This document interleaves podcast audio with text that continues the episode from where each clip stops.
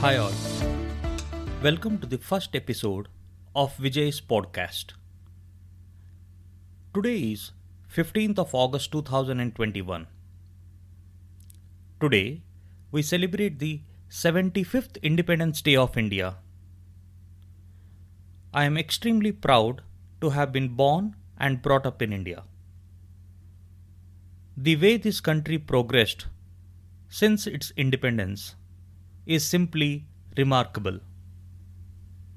In this podcast, we shall discuss the current state of global markets.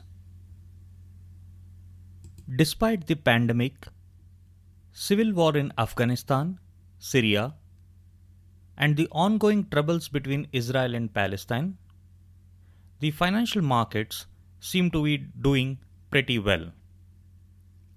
In fact, it seems that Wall Street is the most bullish on stocks in almost two decades. All North American stock indices have gained about 30% in the last one year. The European stock indices have gained about 28%, while the Asia Pacific stock indices have gained about 27%. Inflation is rising in most parts of the world. Bond yields are falling.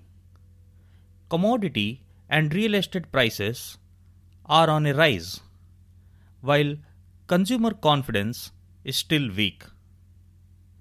In short, the short term outlook is positive, but medium to long term outlook is uncertain.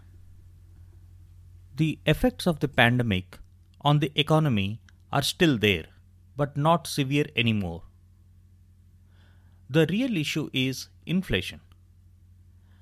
Part of the reason for this is the huge amount of money that had been injected by the central banks into the economy to stimulate economic revival and growth. Just three central banks, the US Fed, European Central Bank, and Bank of Japan, had injected about $9 trillion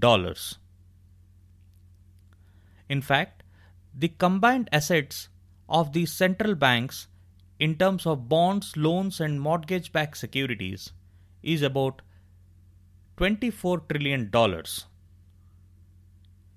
Winding up this is not going to be an easy task and it will take a while.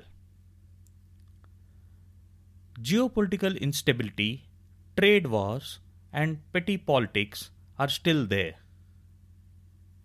For the moment, all that we can do is hope for the best and to come out of the effects of the pandemic as quickly as possible.